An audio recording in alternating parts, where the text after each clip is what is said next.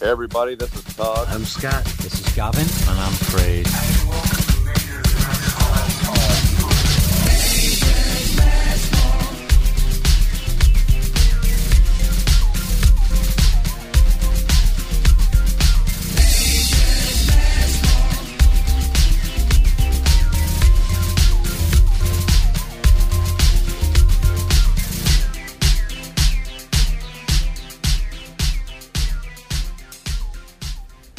Hey everyone, welcome to episode one oh six of the Major's Mess Talk podcast. I am Craig, and tonight, fucking hell, and the hosts are Gav and Todd, and there's no hey. sign of Scott, because yet again, he's fucked off. Yeah, we, Scott's, uh, Scott, the, the weird thing was, this happens every time we record now, we, we talk about why Scott's not here, but it's funny, he hates it, and we're going to carry on doing it. So basically, I I had mentioned that we were going. I wanted us to record tonight. Was everybody free? Straight away, Todd. Yeah, I'm free. Craig. Yeah, I'm free. Scott says, um, "Bear in mind, this was are you free Saturday night?" Scott's response was, "I'm going to a funeral on Saturday day," and that was it.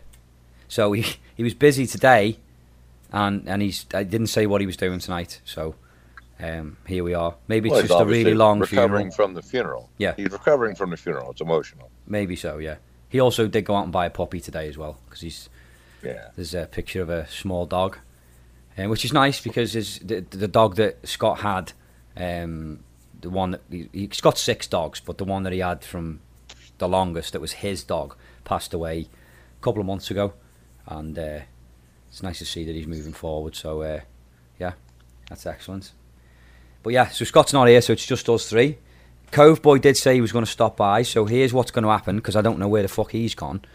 Um, in case you don't know who Coveboy is, he is a rapper from Newfoundland, Canada, and he comes a on... Professional spoon musician. Pro- professional spoonist, we'll call him. He comes on periodically, um, and he joins us for a chat, uh, he, and he's fantastic, we love him. And uh, he hasn't been on for a while, but he said he's going to come on tonight. I don't know where he is, so we're going to wait and see. It's late where Craig is, because Craig is in the U K. Um, so we're going to see how it goes. We might let Craig go and replace him with Bertie if Craig doesn't want to stick around, which is fine. Or we might just call the fucking end to an ep- the episode before Bertie even arrives. So we just don't know. We're also going to call Scott and see where he is. I thought that would be a fun little game to play. So at some point we will be phoning his cell phone to see where he is. Where um, the fuck is Scott Powers? Yes. Probably the same place the T-shirts are. Well, actually, that you know what? You've just brought us nicely into that section of the podcast, so let's play Where Are the T-Shirts? Where are the T-Shirts? We don't know. Are they in the post now? We don't know. Have they been ordered? We don't know. Let's go and ask Scott Popo. Oh, I love the poke the bear. Right, so, okay, so this is a segment where basically I have to explain this every time. Over a year ago, so we'll say May two thousand eight, Scott promised two of our most loyal listeners a free Major's Mess Hall T-shirt each. I don't know why he did it, but he did. I was against it from day one because I thought, one, you're unreliable. Two, we shouldn't really be giving away free shit when we're just starting out because we can't really afford to, but... You know, that doesn't mean I don't love you guys. I just, I don't think we're in a position to give away free stuff. Anyway, he says, no, let me handle it. It's all down to me. And over a year later, we're now in November twenty nineteen. Two of our loyal listeners are both pissed off because they're still waiting for their free T-shirt, which Scott also signed our names to. So he didn't say that it was just from him. He said it was from all of us. So I feel like it's it's my fault as well. So what we do now is every episode, we put the question to Scott, where are the T-shirts? Now, as you well know, Scott isn't here at the moment. We will be asking him when we, if we do get him on the phone where the T-shirts are. But just for an update for everybody else, if you listen to not our last episode, but the episode before, we asked, um, we basically set him up and he blamed his wife for why he didn't have the T-shirt. And we ended up, I told his wife and said, Scott's blaming you. She said, you've turned his room upside down. He doesn't know where the T-shirts are. And she got pissed off and she came down, ransacked his room, smashed up a load of glass or whatever, and found the T-shirts. So as far as I know, the T-shirts have been relocated. And she told me that she was going to make sure that the T-shirts were mailed. Now, whether that means she's going to kick his arse into gear to send them or she's going to send them, I don't know. But the T-shirts apparently are going to be on their way soon. It's a little bit annoying because I think I think it was this May just gone. Me and Craig actually offered to buy the T-shirts. We said to Scott, we're going to give you the jail, a get out of jail free card now. You can pass it to us now and we will buy the T-shirts, or you can turn it down and you still get the T-shirts. And he goes, no, man, let me get them. I said I get them. I'm going to get them. And people are still waiting, so... And there's no excuse. They're sitting in his house. Why hasn't he? Why? Why hasn't he sent them? What do you two think you of this shit? For it? Well, maybe it is. I don't know. Is it, what you know? What do you think, Todd? I think he's a cheapskate. It's going to cost like eight bucks to send them to Canada, and because uh, it can't be that much international shipping, for fuck's sake. No. I mean, it's not like they're they're extremely heavy package. It's a goddamn T-shirt. So it's funny, when I was with him in, in May, apparently he had the T-shirts then, and when I got back to Canada, he said, "Oh man, I had the T-shirts here, man. You know, I, if I'd remembered, I would have given you them. I would have given you Michelle's, because Michelle, who's one of our listeners, who's been promised a T-shirt, she lives here." And I said to Scott, "Well, that's no good, because it's not my T-shirt to send. So don't rely on me saying you're going to pass it to me and expect me to hand deliver it. You said you were going to send it to her." And Dave doesn't live any. He's the other person. Dave doesn't live anywhere near me, so he also lives in Canada. So he should have thought about this. And Scott picked them as well. Why don't you think he, we've got listeners that live near where Scott lives? Why didn't he pick them? Why has he picked two people that don't even live in the same country as him? He's a bloody moron. It's just beyond a joke now. Like, he gets pissed when I bring this up on the podcast, but like, come on, there's people waiting.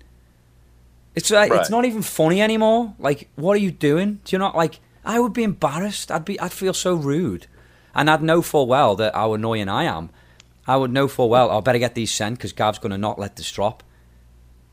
Yeah, and he just still hasn't done it. Because it's podcast related, he doesn't give two shits. They're going to be fucking antiques by the time he gets around to sending them. He'll be oh. like fifty years old, and someone just going to be sitting now. there and all the, and the, the mailman's going to knock on the door and be like, "Hey, here's a fucking T-shirt from Thirty years ago." Yeah. Oh, nice. Fucking yeah, vintage. I remember them guys. Yeah. Yeah. It stinks of him with all his breath and sweat all over it. Right. Right. Let's move on from that. And let, let's just uh, let's have a quick update on what we've been doing. Um, I've got quite a, an ordeal. I can explain what I've been going through, but uh, I'm going to let these two go first because chances are they've done nothing. So, Craig. Wow, you know me so well. What have you done, Craig? Uh, I went for like um, a drive with my mate Dave on Thursday before work. I had a little bite to eat, and then he dropped me off at work, and that was it. So nothing then. Well, it was something, but not much. Todd, good. What have you done? Well, uh, it's been windy in the great state of Maine recently, and thanks to the wind with my job, uh, I am a, a, a, a field technician for a cable company, and thanks to the fucking wind and all the goddamn trees in Maine, it took a bunch of lines down, so for the last two weeks, I've been fucking busting a nut trying to hang new lines for everybody, so I've been pretty busy with work. So Still ba- going to the gym. It's not nearly and, as fun though, is it? When you when you you know when you hear I've been getting blown at work, it's not really the kind of blown you want to no, be. No, it's dangerous because I'm up on a ladder when I'm getting blown. Put a little flare into it. Oh, right. Well, I have I have actually just recently had surgery done, and it's not major surgery. It's it's, it's routine surgery, but I had my gallbladder taken out. And I know that uh, Todd's wife, Heather, has had, had this done, so Todd knows. Now, did they did they do the uh, laparoscopic surgery? Yeah. Take yours out? Yeah. Okay. Yeah, this out she had. So just the three little holes and pull it right out? It was four on me, four little holes. Okay. Yeah, right. So you know, it, it started two months ago. I, st- I was having pain, and like it would normally happen. It happened about seven times in two months, and it would normally happen in the nighttime. I'd wake up, and it would feel like I had trapped wind underneath my rib cage, and it just wouldn't go, and it was really bad. You know, like when you've eaten a load of food and it, it it feels like indigestion, but it's bad. It's really bad. And it would last for anywhere from like an hour or two to like eight hours. And, Jesus. The, you know, the eight hour ones, were like, well, they, they were the last couple that I had. Like, they were like a whole fucking day of it. And the last few I had happened after I'd eaten. And I'd, I went to work. It was on, uh, on the, God, what day was it? It was on the Monday. And I went to work and I'd, I had a bowl of cereal and I had the pain, and it, it was getting worse and worse and worse. And I managed to get from six thirty till twelve thirty, like lunchtime basically. I managed to push push it until the afternoon. And I, I went and said to my boss, I'm going to have to go to see the medical centre and work and talk to the nurse. I said, because I really don't feel right. And I was worrying. I was thinking, like, am I having a heart attack? Because it, when you look at the symptoms of a heart attack, they're quite similar to the symptoms of gall, of gallstones, which is what I had. But I didn't know what it was, so I was just panicked. So I went to health, the health centre, and the, the nurse basically advised me to go go to the emergency, because, you know, you get seen a lot quicker if you do that. And ironically, I had an appointment to see my doctor that day about it, but I completely skipped that and went straight to A and E, uh, emergency. And um, and I mean, it's a long story short, was that was a waste of time, because they thought I was having a panic attack because I was in that much pain. I was actually crying and couldn't breathe, because every time I'd take a breath in, I couldn't take a full breath, because it, that you could feel it, like, in my abdomen. You could, it really was, it was bad. It was really bad. So they thought I was having a panic attack, so I was like heavy breathing and I was crying. And I was I was worried. I was really worried about what was going on. So anyway, they waited there for hours. He sent me home, said it was panic attack, wouldn't give me anything for it, which pissed me off. So went home, the pain came back, went straight back again a few hours later. I had to do the whole thing again, and uh, managed to see a doctor, and the doctor told me that um, I needed a scan. He said, it probably is, from what you've told me, it's gallstones, so here's a piece of paper, go home, here's some painkillers, come back tomorrow and get a scan done, you'll find out tomorrow what it is. This was on the Wednesday now. So I was like, okay, I'll do that. So went home, went to sleep. It was like four thirty in the morning. This is on a Tuesday, sorry, four thirty in the morning, Tuesday. Went to sleep. Um, and then, I'm so confused with my days, but just bear with me while I explain it. And then when I woke up on the Wednesday, I looked in the mirror and I was yellow. Like, I looked like Homer. You, Craig, you work in a hospital. You must have seen people that are fucking yellow walking around that with their livers fucked. Yeah, yeah. Yeah, so that, I, I wasn't quite that bad, but I was I was yellow, I was a shade of fucking so yellow. So you were like jaundice, and yes, your Billy Rubin was down and yes, everything? Yes, exactly what it was. I was jaundice. So, um, damn. I, it's a symptom. Like, it is a symptom of gallstones. So I wasn't too worried, because I was like, oh, it's, it's, the doctor said it was gallstones. This is a symptom. Like, my pee was really dark as well. Like, it was, like, almost orange. And I was like, Jesus. Yeah, it was, it was fucking dark. Like, it was like... You know, it looked like, I'm looking at uh, the like trailer piss and tea or something? Like Trailer Park Boys Liquormans. That's what it looked like. Look, it did. Well, I'm looking at it, but that's how dark it was. It was like whiskey. So, uh, again, a symptom. So I wasn't too worried. So then I went in, I got my scan done. And I was dressed for work, because I thought, I'm going to get my scan. They're going to tell me what's going on. They'll tell me it's gallstones. I'll get booked in in a day or two to get it removed. Like I did when I had kidney stones, which was a fucking nightmare. So... So I thought, yeah, I'm going to work. And then they were like, yeah, okay, so we're, we're, we're, we've looked at your scan. They told me they looked at it. And he said, there's no stones that are showing up, but there's polyps and there's uh, sludge in your gallbladder, and they can also cause problems. So uh, it, it, we are going to take it out, he said, but we can't take it out today, and we can't, we might not be able to take it out tomorrow um, or Friday. They said, so you might have to stay over the weekend. And I was like, you see, you're going to keep me in hospital for four days? And they were like, yeah. I said, I can't even go home. And they were like, no, we want to, we want to monitor you. We want to take your bloods. You want to, we want to, you, you've gone yellow. Like, you can't, we're not going to send you home. Like, you're not well. I was like, what the fuck? And I got upset, and Dina was upset. We were like, what the fuck's going on? Like, you're keeping me in hospital. This is crazy, for four days. Like, and I felt okay at this point. I wasn't in any pain. And it's funny, because before I went to the hospital, we went to the grocery store, and while I was in there, I was having pain again. And then all of a sudden, out of nowhere, the pain disappeared instantly. It was the weirdest thing. Normally when the pain goes, it goes over a, the course of time, you know, over an hour or so, the pain gets a little bit less and less until it, it clears away. This time, it just fucking went instantly. So strange. And I think it's because I had a stone, and the doctor agrees with me. I think I had a stone that was blocking my, um, one of the, uh, oh God, what's it called? One of the bile ducts, basically. And that's what turned me yellow. And then when the pain disappeared, my symptoms over the next course of the next two days started to improve. The yellow started to go away. My pee re re returned to the proper colour it should be. And my bloods, because they took my bloods, they could see that me, uh, my uh, liver enzymes were up. And they kept taking me blood. I got pricked so many fucking times. And then... Um, And and they could see my bloods were improving, so I was doing better and better, but they said, you still need to have this taken out. So, of course, Halloween was on the Friday. And I really wanted to see the kids, you know, I want to take the kids out and go round. So I asked them, and we also had an episode due to drop as well. So this is the stupid, this is how stupid I am. But I asked if we could come home to do um, Halloween with the kids, and they said, okay, we're going to give you the day pass so you can go home, have Halloween with the kids, come straight back. Like, go, take a couple of hours and come back. I said, okay, yeah. So we did Halloween, and then I spent three hours editing the podcast because it needed to go out, and I was like, I want to do this because once I've had the surgery, I might not be in any frame of mind to do it. And it was the B B Mac interview, and they, they were just about to start their tour, and I promised the, the uh, publicist that I was going to have it out in time before the tour, tour kicked off, so I got that edited. So that was funny because I came home and I still had a fucking I V in, and I'm fucking sitting there editing the podcast with a fucking I V in. It was just, it was stupid, really, but got that done. That's and fucking I, dedication. Well, I made sure I rubbed it into Scott, who's got no dedication whatsoever half the time. So I took a photograph of my arm in the shot with the fucking screen of the computer with the editing thing, and I was like, just to show you my dedication, I'm, I'm editing this. And even he was like, oh, you're fucking stupid. So, so anyway, so I did that, and I went back in, and then I had so many doctors coming and saying different things to me. One doctor was like, we think it's uh, hepatitis. And I was like, fucking hell, hepatitis? Like, that could be hepatitis A, B, or C. I was like, C's fucking bad. And they were like, yeah, well, uh, C is bad, but, uh, you know, there's even there's even treatment for C these days. And I'm like, fuck this, I'm starting to get scared now. I was thinking to myself, I'm going to need a new fucking liver. Because do- another doctor had looked at me scan and gone, there's no stone there, so we don't know if it is that now. And I'm like, oh, you, you, you're joking me.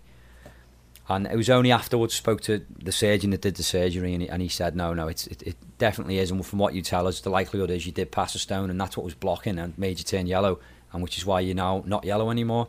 So anyway, I got, got it removed on, uh, what day was it? Sorry, Halloween was on the Thursday. Okay, so I got it removed the day after on the Friday. And uh, yeah, I'm doing all right now. But it was it was scary. I was scared at the time because I didn't know what it was. Well, yeah, anytime you got a, a something that's... when your body don't feel right and you get pains and you go in and they, and even a doctor look at you and go, well, geez, I don't know. It could be this, could be that. Then you're like, fuck, I got something and even the doctors don't know. Like, yeah. You know. Yeah, yeah, basically that's what it felt like. That's what it felt like. It felt like they were playing fucking, you've seen the T V show House. That's what it felt like that they were doing that. Well, it's not lupus. Yeah, exactly, yeah. I got, I got put in a fucking, I got put in like, they didn't even have a room for me. They put me in a... Craig, you know, the on Ward thirty-one in the hospital, it's like a day room with all chairs and, t- and a T V. Yeah. That was like my room. They put me in a room on my own, which was lovely because I didn't have to be with anyone else, which was fine. And uh, this is like, you know, the few days before the surgery, so I was in this room on my own. The T V I didn't have to pay for, which was great. That was all free. Because uh, I don't know about in the States, but in the U K and Canada, you, you've got to, got to pay for your T V. It's, you just basically get a little card and you top it up and watch whatever you want. It's not that expensive, but you have to pay for it. So uh, I didn't have to pay, so that was nice. But it wasn't a proper bed, it was like a stretcher. It was shit. But it was okay. And then and then once I had the surgery, they had to put me in a proper bay then. So they moved someone out one of the room, the bays and put me in. But I was next to this woman who had dementia and a fucking flatulence problem. So she's sitting there talking in her sleep all night, snoring her head off and farting. And I was just like, oh, this is doing me head in. This is fucking really annoying me now. So I had to sleep with headphones on because I couldn't sleep. But no, it was it was fine. The surgery, the, the team that did the surgery were amazing because I was really nervous. I always get nervous when they put you under because you know do something to put you under. I don't like that. And then I knew they were going to be cutting me open, even though it was only laparoscopic, so it wasn't like major incisions. It's just little ones. But I was nervous, and I let them know that, and they were really accommodating. And I honestly can't praise the the team that did it enough because they were just fantastic. And since then, I've been fine. And people told me, including you, Todd, that once you've had this done, you need to watch your diet because, you know, you'll find that greasy or fatty foods will really like, oh, yeah. you know, they'll you, you'll need to be close to a bathroom basically. They'll go right through you. But they're not though. I'm actually doing okay. Well, with with my wife, with Heather, when she had her gallbladder out, she was fine for like the first couple months. Oh, okay. But like now, if we eat, if she eats anything greasy or fatty, like literally, if we're at a restaurant and I look at her and say, I need to stop at Walmart on the way home, she's like, the fuck you do, we need to get home. Yeah. And I'm, I'm just like, oh, okay, too good to shit in Walmart, okay. And yeah. It's like, we got to come home and, and she'll blow the fucking toilet up and then, you know. And she's fine then. So And then she's fine. It's just, it, I, I think that's what the gallbladder helps to do, is to uh, process fatty foods. It does. That's exactly so, what. That's exactly what it does. Like yeah. it, it takes. So if you have it out, then your body can't process that. So all that fat content just goes right through you. Yes. Like, it just, you know, fucking lubes up the water slide and right out it goes. So. Yeah. Yeah, that's it's true. Yeah, that's exactly what it does. I mean, I'm not a doctor, but that's my layman term for it. But I mentioned it to the doctor. I said, you know, people are telling me I have to be careful what I eat now, and she said, no, your diet will stay the same. She said, you don't have to worry about that, and she's right. Like, because even that, you know, with Heather, like, your diet can stay the same. You just need to be aware that, you know, what you eat, you know, it might want to come out a bit sooner than than planned. Right. But it's not it's not that you can't eat it. You just have to be aware that you might need to be near a bathroom, you know, right, sooner rather than later, kind of thing. So, but I, so far I've been okay. So, well, good. Yeah, I'm, I'm, I'm glad that you made a speedy recovery. Yeah, but thank you to you as well, because like you were, you were really good. To, you were, you know, texting me about it and talking to me, which, you know, it's horrible being in the hospital, but having me friends to talk to was great. And Scott was amazing as well. Uh, Scott kept fucking asking me, like, every few hours, like, any progress, what's going on? And he, Scott doesn't understand that the healthcare system here, it's not like the U S, because the U S, as you know, doesn't have a healthcare system. Basically, it's not, you know, like we have one that's it's free. So you do have to wait. There is a wait time. You can't just come in and get stuff because you're not paying for it. Well, you are. It's taking out your taxes, but you know, it's not the same, and it's not amazing. There is, you know, you can also pay to have it privately, like the U S, if you want. But, you know, we have this, and it's I, I love it. It's like the U K, and I'm trying to explain that to Scott. He's like, oh, if you were here, they would have done it by now. And I'm like, yeah, but I'm well, not fucking there, am the huge, I? The huge difference in, in the States is that all what he ain't telling you is all depends on what classification of insurance you have. If you got a good job and you got good insurance, they treat you like a fucking king, because they know, oh, geez, I'm going to get paid top dollar and it's going to be quick. But if you got uh, no insurance or, or cheap-ass insurance or shit insurance, if you're on, like, the state uh, Medicaid or something, or Medicare, Um, they're going to look at you and go, eh, fuck it, he can die. You know, well, whatever. Well, yeah. Because, you know, it takes them forever to get their money, so they're they're going to treat you like a second-class citizen, which the healthcare system, where my wife works in it, uh, I see that aspect of it. Um, and, and it's just, you know, it's it's sad that the fucking insurance companies pretty much run healthcare right now, and like the doctor's hands are even tied. They'll go to do something for a patient, and the insurance company will call and say, no, we won't uh, we won't clear that. You have to try this first. And even though you know it's not going to work, you still have to do this. And then that's prove terrible. That that's not going to work. And then we'll pay for this procedure.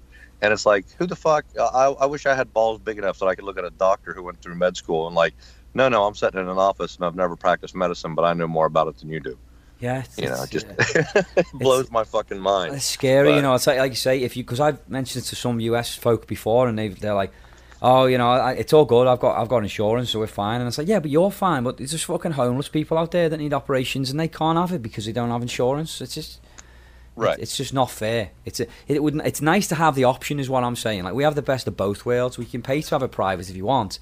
Like the U K healthcare system, the N- the National Health Service, the N H S, they've saved my mum's life three times from cancer. So I've, I've got nothing but good things to say about them. You know, and it's and it's in jeopardy at the moment, and I'm hoping that, you know, it's it's it's saved, and, you know, they continue to have that over there. But, you know, Canada's is, you know, it, it is what it is. You know, it's not amazing. It could be better. You know, it's like anything, you can make improvements, but I would much rather have it than not have it.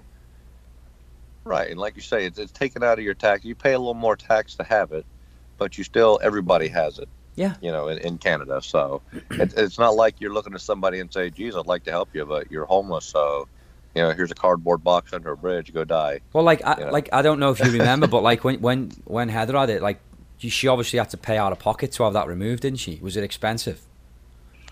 Uh, let's let me think. Um, we were living in Ohio at the time with my parents. Uh, it was expensive. We were we made payments on it. Yeah.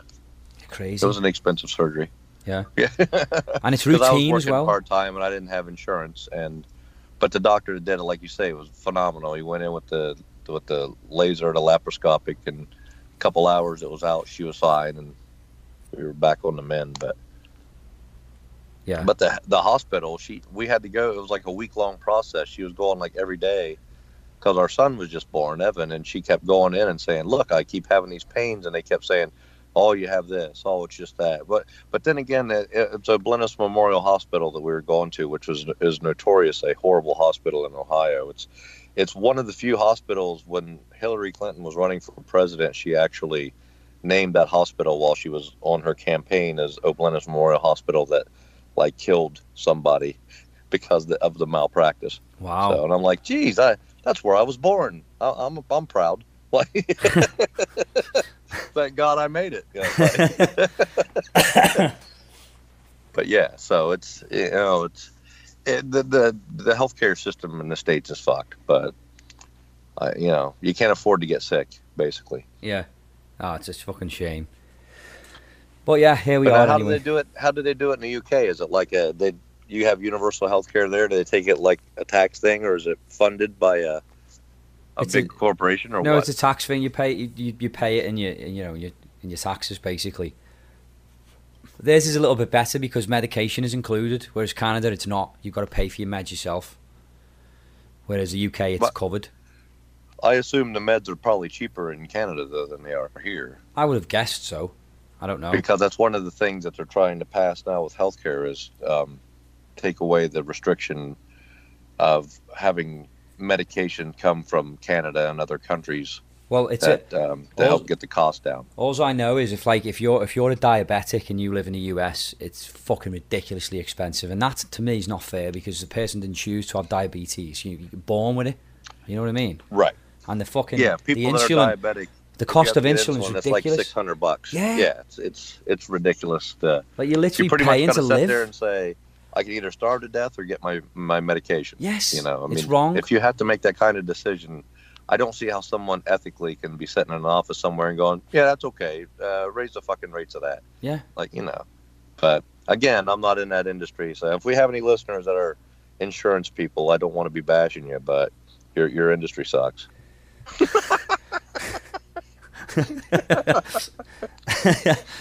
um, right, okay, so let's move on from that anyway. But I'm I'm doing all right now anyway. I'm back on track. But as you can tell, I have got a sore throat, which uh, I think I probably picked up while I was in there, which is just the way it fucking goes. Um, but yeah, I'm right. Not too bad. Anyway, I think it's time we lightened up the uh, the atmosphere a little bit and let Craig speak. We do have a story time with Craig now. This is a story that Todd has found for you, Craig. So. Fascinating. Yeah, he, beauty. He figured that you would really enjoy reading this one out, so um, let's go. I, I have not, I've not heard this story before. I haven't read it, but I'm going to send it to you now. Like I say, even though I haven't read it, so um, it's on its way over, Craig. But uh, but yeah, this is uh, story time with Craig.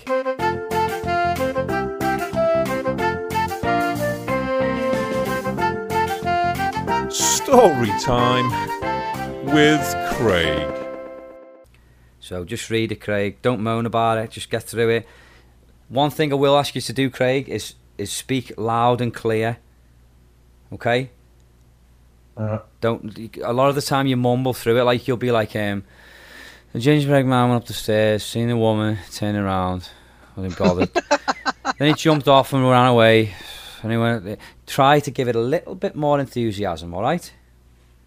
You got what you got. Okay. Yeah, just uh, you, you have to zoom in because it's quite small, but you can read it once you zoom in. Fucking hell, I'm not reading all that. It's a short story, it's small. It'll take you like two minutes. It's just fucking too long. It looks like a lot, mate, but it's not. It's a quick read. Right, what's it called? Carlton, I'm trying to zoom in. Can't make it any fucking bigger. I knew he was going to flip when he seen it, like, from a distance. It, it looks big, but it's not. It's, it's tiny. Right, the happy tr- the happy little tree. Never heard of it. Okay. When, Who's when it by? Robert Ross. What lyrics to Bob Ross, is it? I think I think so. The Happy Little Tree by Robert Ross, yeah. Fuck, it hurts to laugh, man. Still got stitches in. Oh shit, you're in trouble. Right.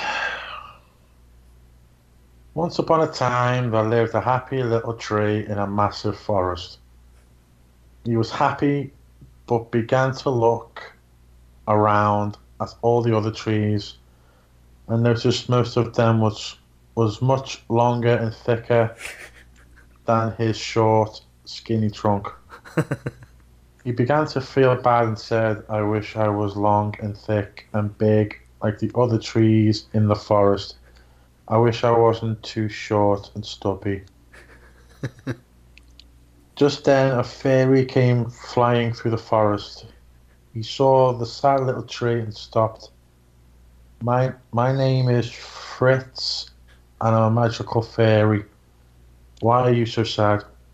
said the magic fairy.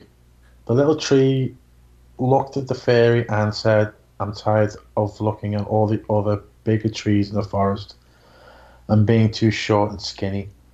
I wish I was long and thick like the other massive trunks." See where this is going. The fairy said, "Well, I can grant you your wish, but be careful because you may not like the result." The little tree said, "Go ahead. I want to be big, damn it." Just then the fairy pulled out, pulled out his sparkling wand and waved it in front of the tree. With a big poof, the tree grew much taller than all the other trees, and his girth more than doubled as he was now the longest and thickest tree in the forest. He was so happy. All of a sudden, a big storm came along and began to blow the tree wildly. His new mass was hard to control, and it began to sway in the wind, and his big branches cracked. Just then, a large cloud rolled in above him, and a big bolt of lightning came striking down and split his massive shaft in half. He began to scream and cry. The fairy said, "I told you to be careful about your wish. Now your shaft is broken and burning. Would you like me to change your back, change you back to your original size?" I'm missing this. It's almost over.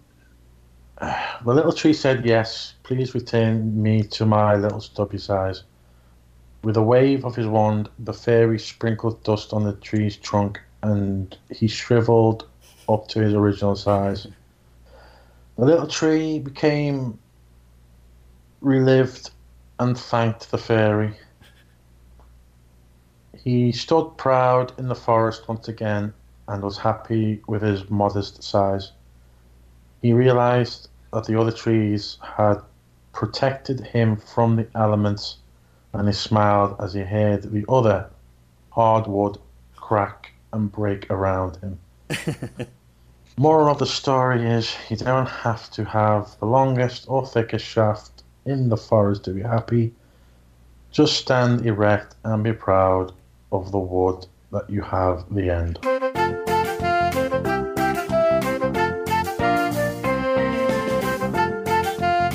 Story time with Craig.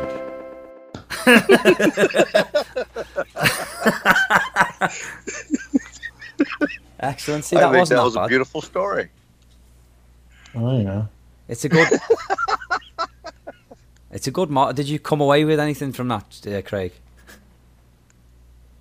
Just glad that I just done it. Fucking hell, A Happy Little Tree by Robert Ross. That had a great moral. Just, just be happy with the shaft you got.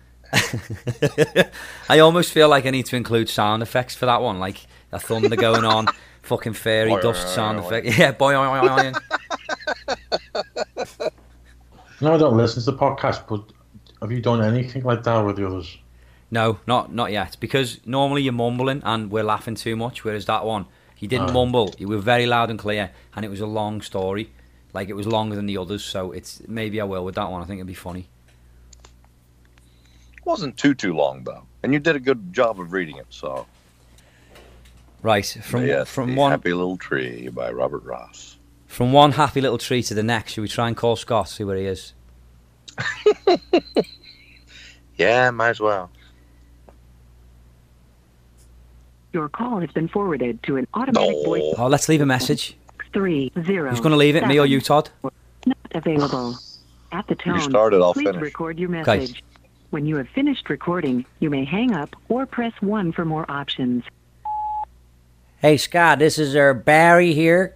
I, I got your number off uh, John from the Mad Hatters. Uh, I, I'm uh, I'm one of the hip-hop artists. Uh, we got a gig there on the uh, twenty-first, man, of November. I got told uh, you the guy to talk to about picking me up from the airport, man. Apparently you got a big limousine. Uh, yeah, if you can uh, give me a call back, man, I'd be absolutely amazing. We can hopefully set something up, and I can let you listen to some of my stuff. It's a duet between me and my uh, cousin Josh here. Uh, yeah, man, uh, just uh, when you get this message, uh, get in contact with us so we can set something up, man, and uh, we'll, uh, we'll we'll be rocking, yeah, because we hear you're a stage manager, and you can hook us up with some good booze and stuff. Okay, man, I got, we got to go now anyway. If, kind of talking a little bit like you, but yeah, I, I, okay, man. What's, we'll see you soon, okay? Thanks, man. I forgot what my name was, but I'll see you soon. Barry.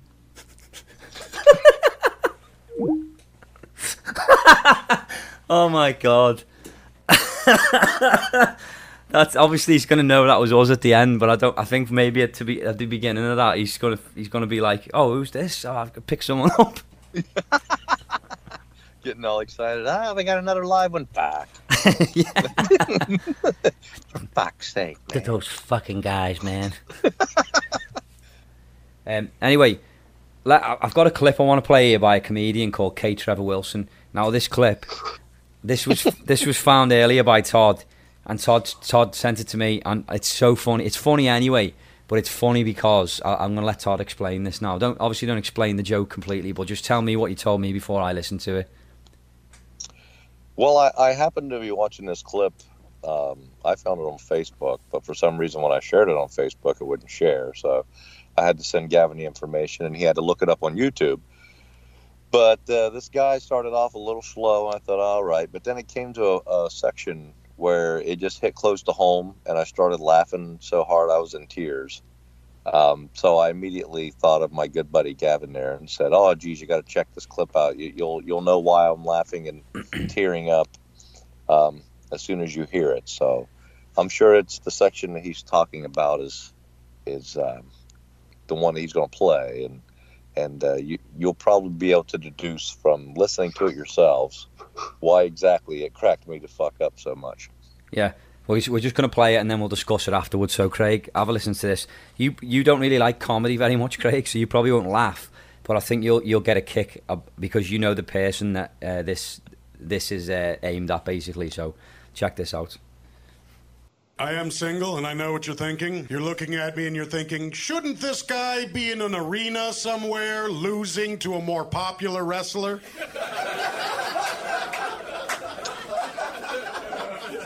It's true. I have that look about me. I look like the guy that never won on Saturday afternoon. You remember that guy? He didn't have a theme song or a nickname. He was just standing there in the ring when they came back from a commercial break. That's how you knew he was going to lose every week. He was, he was already there. Already in the ring, weighing in at two hundred seventy-five pounds, from Robbinsdale, Minnesota, Scott!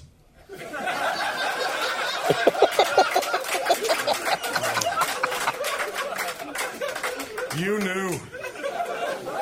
You knew the next person through those curtains was kicking the shit out of Scott.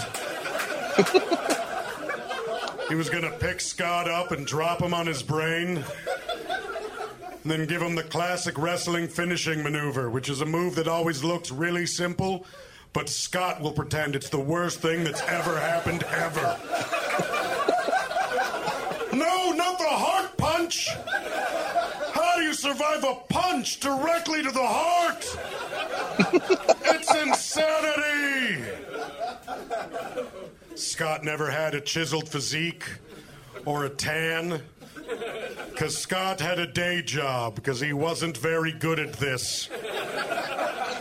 Usually did stuff like unloading furniture at the Brick, or maybe he'd bounce at a sports bar if it was busy. He'd always have to put up with rude and inane questions and comments from strangers and co-workers. Stuff like, hey, what are you doing back at work so fast? I thought King Kong Bundy broke all your ribs.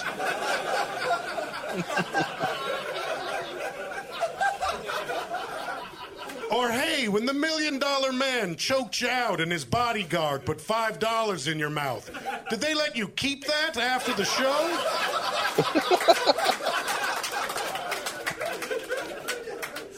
Or, I don't really watch wrestling, but my nephew says you're fucking terrible.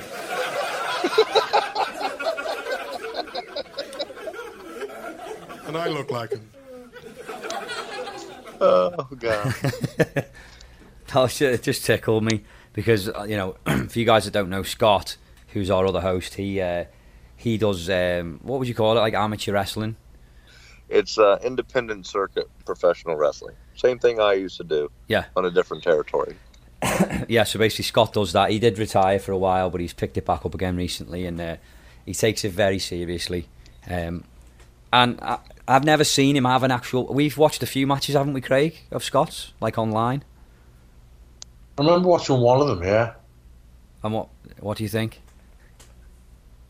Well, it's all right.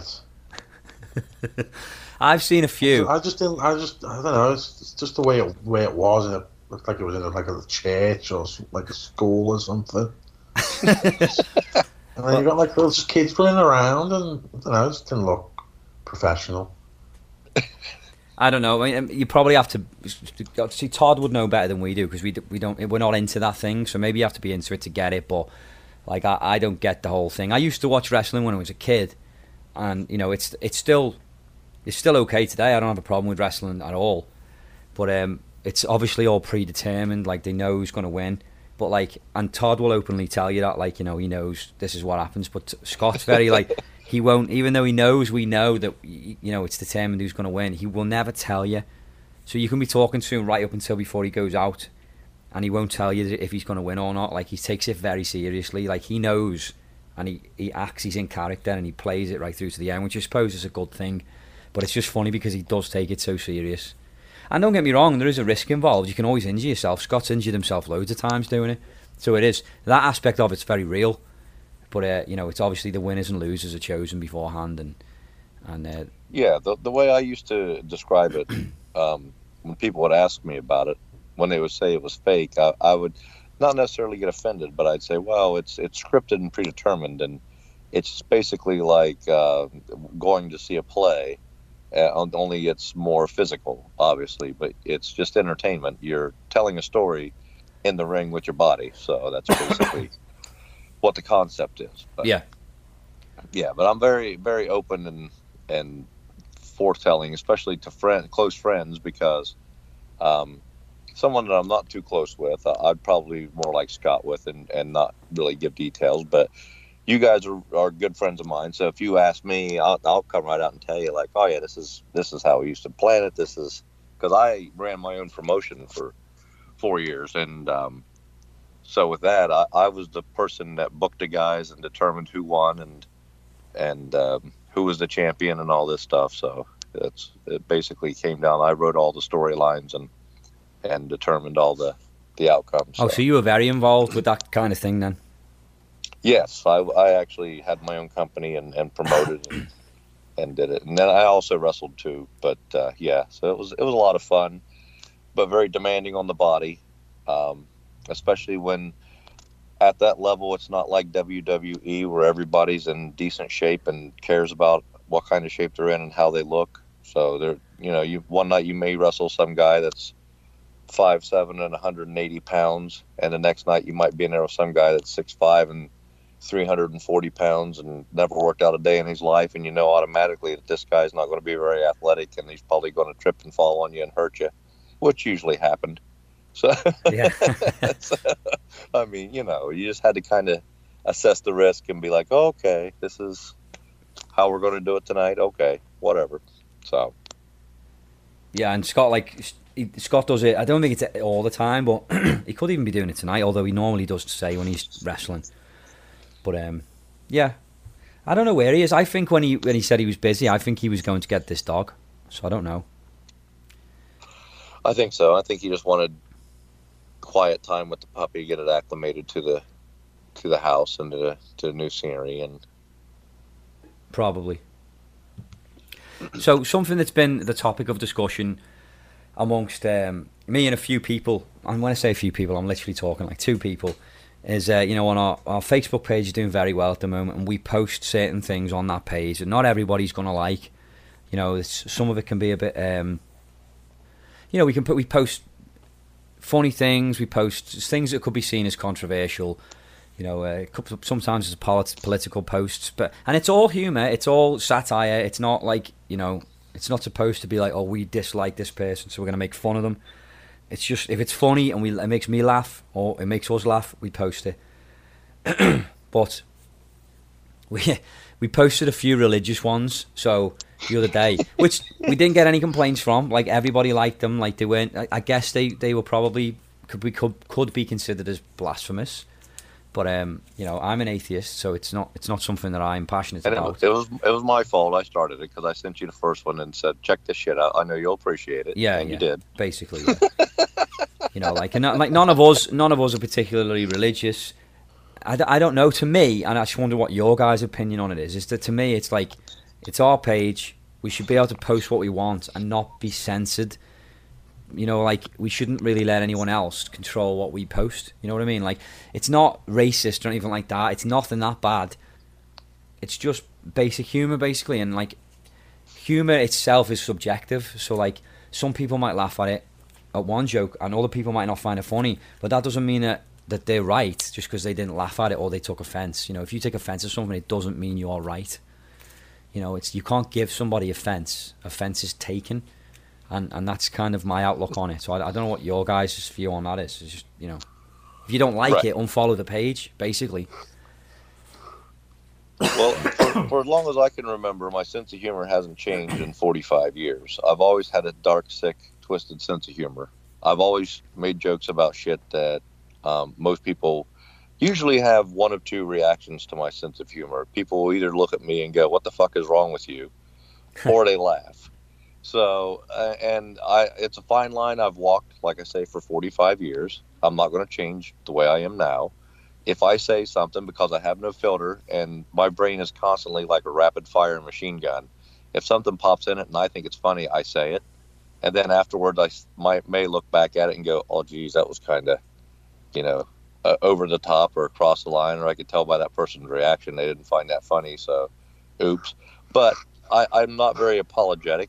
Because, again, the people that are friends of mine and, and come around me and, like, follow me on Facebook and social media know the kind of shit that I post, know what to expect. So when I do, and then I get a message that says, "I can't believe you posted that." I'm like, "Have you not seen, like, the other thirty thousand things that I posted that was worse than that?" So, um, yeah, exactly. And, again, a lot of the stuff I post, I don't take a side on politics. I don't take a side on... necessary on religion. It's it's one of those things that if I post a, a joke about Jesus, um, I look at it like, well, I thought it was funny. It caught me off guard. I posted it. If, if you're very devoutly religious and you're offended by that, then okay. But um, I look at it this way. If, if Jesus did create me, then he created my sense of humor as well. So he knows what to expect. Yeah. So somebody, you know, he, he can get a good laugh out of it. Well, well, that's it. I mean, some somebody made a point that, like, um, you know, oh, it's it's belittling people that believe in religion, and to me, it's not, because there is some.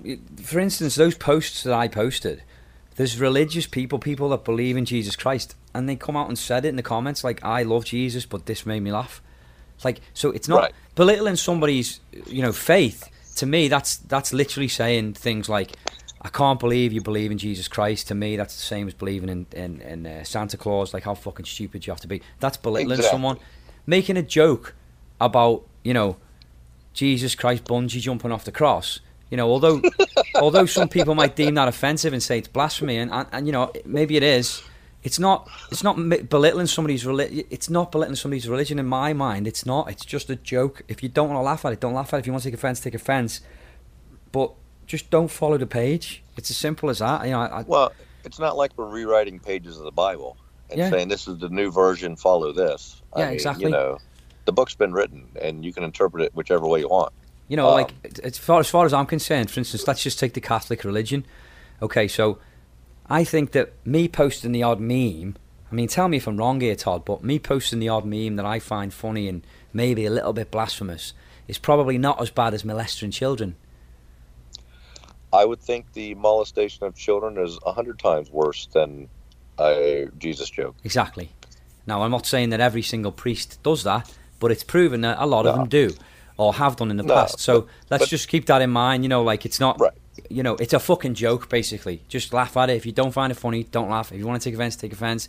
But I'm an atheist. It doesn't mean I'm a fucking devil worshipper. You know what I mean? Like, I do have a heart, and it's not... I think I think it's the, the stigmatism that comes with, pe with people thinking that, you know, if you're atheist, then, oh, you must worship the devil. So it's got nothing to do with that. It just means... It's quite simple, really, that... Okay, so there's about... There's roughly about five thousand different gods in this world that have been created. Roughly five thousand, okay. If you're Catholic, you believe in one of those gods, okay? So, but you, you don't believe in the other, you know, four thousand nine hundred ninety-nine gods. Whereas basically, so you're almost, you're almost as atheistic as I am, except you believe in one god more than I do. So it's the same thing. I just choose not to believe in any of them. And that's the difference. Right. And that's it. There's no like, oh, worship's the devil and shit like that. I believe that when you die, you die. So I believe that the life that you have now, you know, it's not about, oh, you need to do good now so that you go somewhere nice when you die. It's that you need to be good now because you should be good because this is the only life that you get, and you should treat people with respect and respect them. And that's what I believe. Right. But a fucking joke on a on a, a bloody Facebook page. I mean, and like I say, it's right. not even that bad, the stuff we're posting. It's just funny. You know, one of them is just like little co a conversation that's taking place, you know, at the Last Supper. And it's fucking funny, you know. You don't right. have to be a disbeliever to not find that funny. You just need a sense of humor. It's not like you're disgracing the, the image of Jesus. And again, you know, and you're not attacking anyone who has faith and believes in a religion. And I've had this conversation with friends of mine, one of my friend in particular, who no matter how many times I tell him no thanks, every time he sees me, he invites me to church with him. And I say, again, you know, I, I, I appreciate the invite, but uh, church is not a place for me to be. And he'll say, okay. But again, he doesn't really push it on me. And I, and I don't look at him and say, well, you're stupid for going to church um, and you're wasting your time. He gets what he does out of it. I don't. So I don't, you know, participate in getting dressed up on a Sunday and going and hanging out with a bunch of people and doing that. I, I can do that anywhere, anytime. And so, you know, it's that's the way I look at it. Like, I, I would never, like you say, I would never degrade somebody and say that they're stupid for having the faith that they have, um, as long as they don't try to push it down my throat. Yeah, basically, yeah. yeah. Craig, what are your thoughts on this? I've got a clue. Yeah, I haven't got a clue. You seem so like, you know, we posted something like that offended you. What would what would you do? Probably ignore it. Probably not say anything at all. Uh, no point, is there? Why change his habit, habits of a lifetime? but but that is a good point in and of itself, though. Because with Craig, I mean, he's he's not going to run his whole day over looking at something that two seconds that he read and got offended by. He's just going to go, ah, eh, whatever, Dude, and move okay. on. Occasionally I go on Facebook and I'll see my fucking face on something. and I won't, I won't respond to it or reply because you know, it's, just, it's obviously for the podcast anyway, so whatever. um, did you know that um, Jesus' brother was called Craig? No. Okay, well, there's a song to go with that. Let's see if I can find it here. It's by a guy called Stephen Lynch. Let's see what this is. So, uh... I was, uh, I was thumbing through my uh, Bible recently, as I am wont to do, And I came across a passage about a guy in the Bible I had never heard of before, and I was intrigued by this. In all my years and years of Bible study, I had never come across this gentleman, and he seemed to me relatively unknown to the public at large. Um, and I thought, this is a guy I could write a song about, because not only is he kind of unknown, but he was kind of relatable in a way. He really was. He was like an everyman. He was the kind of guy you would hang out with in, in everyday life. So I wanted to write a song about him. And the best part is that he's related to someone else in the Bible, so you can kind of put him into context a little bit. So we're going to try out this song for you tonight. It goes like this.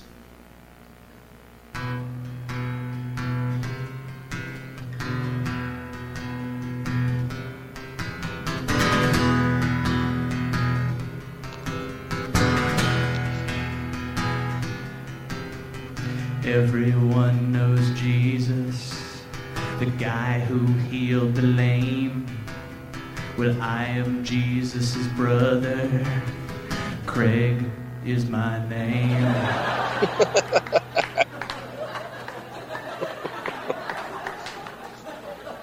Jesus is the Prince of Peace.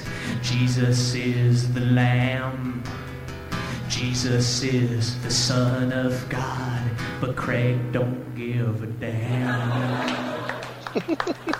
Because when Craig's inside, we'll party all damn night. I don't turn water into wine, but into cold Coors Light. I'm not my brother, I know, don't walk on H two O, but I got hydroponic shit that me and Judas grow. I'm fucking Craig.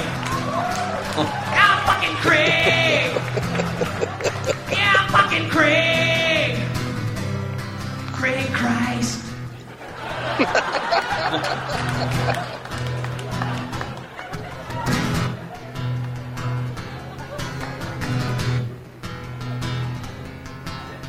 I hang out with lepers, Barabbas and Salome. Jesus' friends are called apostles. Those dudes are totally gay. Jesus performs miracles from Galilee to Rome. But it would be a miracle if he brought a fucking lady home.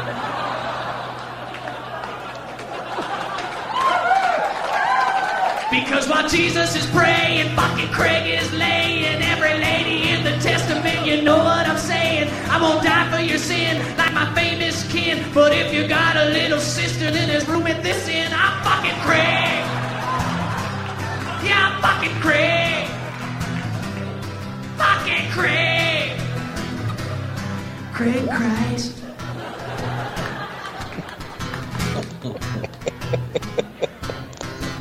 Jesus was our mother's fave, all her love to him she gave. But there's no sibling rivalry when he's nailed to that tree. Yeah! And now the question for you is not what would Jesus do, but where will you be when the Craig machine comes partying through? And if the Lord would allow, you got to ask yourself how and who and why and when and where is my Messiah now? It's fucking Craig. Craig! Fucking Craig! Fucking Craig! Craig Christ! Craig Christ! Craig Christ! I'm fucking Craig. It's brilliant, that, isn't it? That's exactly on the line that we were discussing. What you, yeah, yeah. What you think of that, Craig? Yeah. Mm. Even you were laughing at that as well. Yeah, the Craig Christ, yeah, that's funny. Right. Talking of a man who can walk on water and turns water into wine, we are joined by the one and only Bertie, a k a. Coveboy. He is on the line now. How's it going, my man?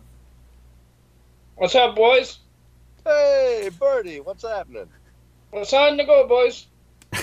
Not much, man. We're, uh, we're actually just we're getting to the end of the episode now, but we wanted to bring you on. It's a shame you couldn't have come on earlier, um, but we wanted to bring you on to welcome you back because it's been a long time since you've been on. It turns out that your Skype needed to be updated, and you finally got around to doing that seven months later, and you're back now with us. How have you been? I have been well, boys. Uh, just busy with work and everything now lately, and that's about all. Excellent. And what can you tell us? What is it, tomorrow or Monday? What is the special day that's coming up?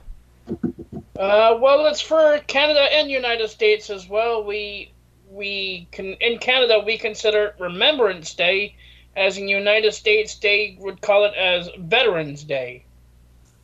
That's where you would show your respect for those who served or were still serving, and those who fought the good fight and fought for our country, you know, for those men and women who went over. one hundred percent. one hundred percent. So what are you going to be doing on the day? What's what you, have you got a job you got to do?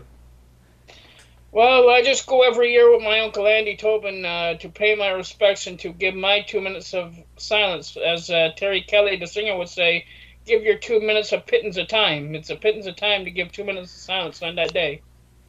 Definitely. So who are we joined with? Did we do we have Dick and Craig and Scott, or who we, we joined have, by tonight? There's no Dick here at this at this party tonight. Um, we have Todd, then I'm guessing. Yeah, Todd that is correct, Todd sir. is here. Craig is here, and uh, how's it going, brother Todd? What's that? How's it going, brother Todd? Oh, geez, it's going lovely. It's great to hear you again, Bertie. I missed you. Missed you too, man. And how's Craig tonight? Yeah, I'm all right. Oh, nice to hear you, your voice, Craig, man. You usually don't speak much. I'd rather just sit here in silence. fucking, fucking Craig well, Christ. Simon and Garfunkel like over there. Uh, do you know any, do anyone know of anyone who are serving or who have served? Do anyone here know, have anyone that are serving or who have served? Scott Powers, he served, didn't he? Yes, he so, was uh, a veteran. Yeah, so maybe we can... Uh... Okay, well, we have a little poem we like to read out for all those who are serving and who have served. And mainly for Scott, yeah? This one's for Scott. Mainly for Scott, yes. Okay, so yes. What's it called? Flanders Fields. Flanders Fields. Okay, so whenever you're ready, Bertie.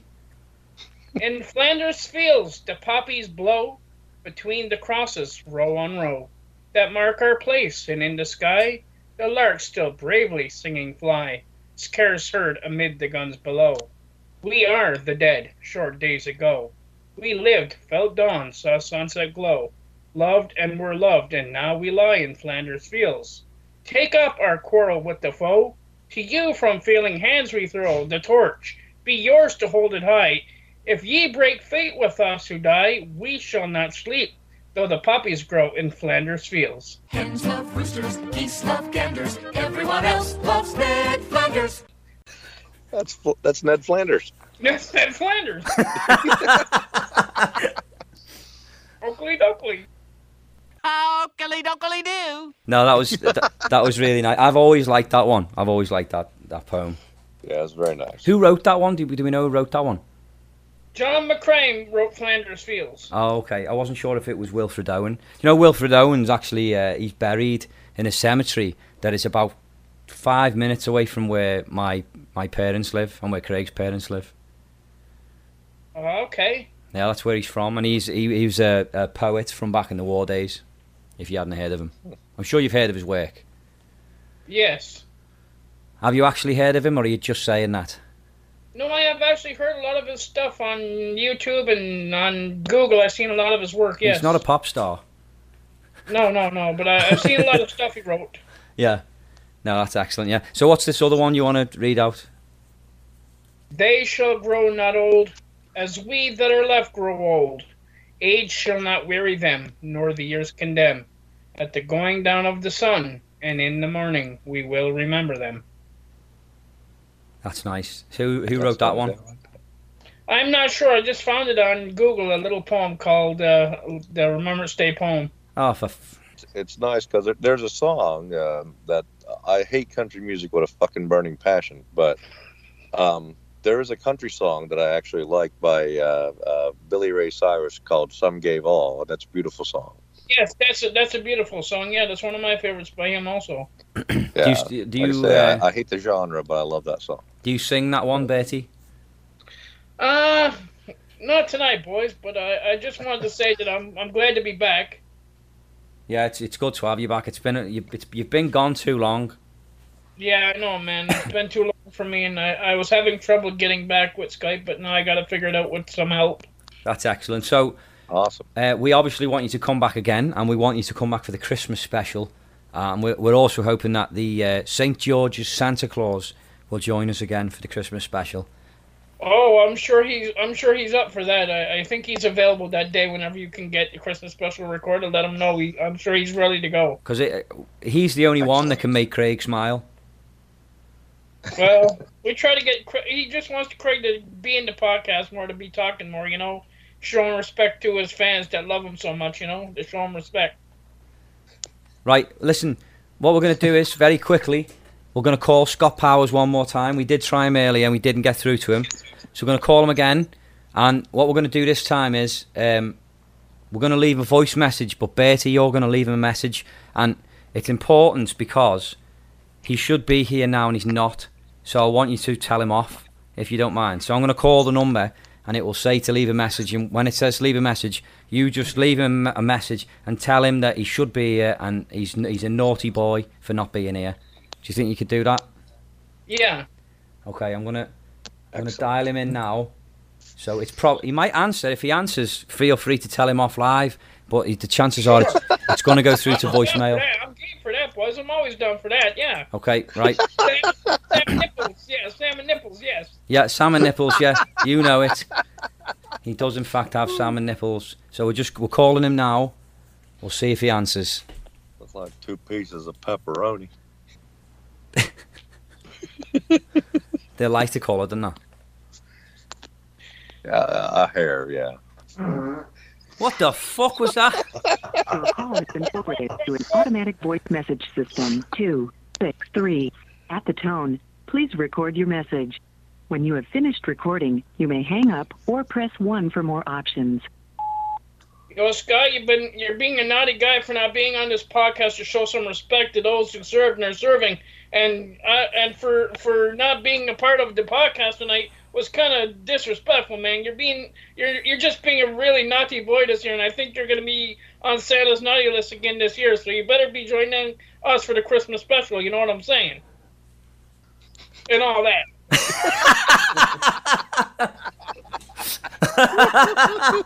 Oh fuck! That was golden. I loved it. Excellent. Right, guys, listen, it's very late where Craig is, and Craig, I'm sure you're eager to get off this call now, aren't you? Yeah. That's the quickest response I've ever heard. Yeah, so uh, we are in... F- what the fuck was that? Boy, oy, oy, oy.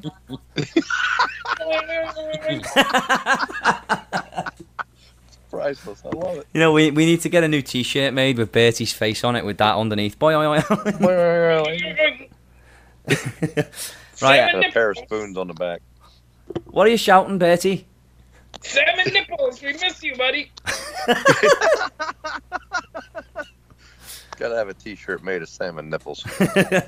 Oh, it's hilarious! You're the bestseller ever. Right, okay, guys. So this has been episode one oh six.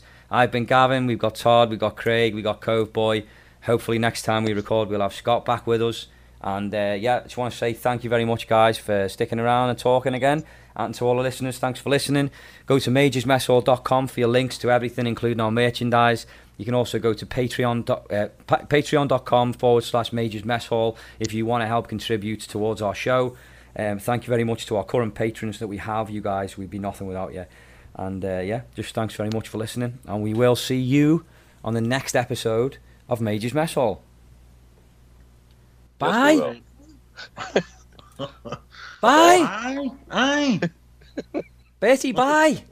Bye bye, buddy.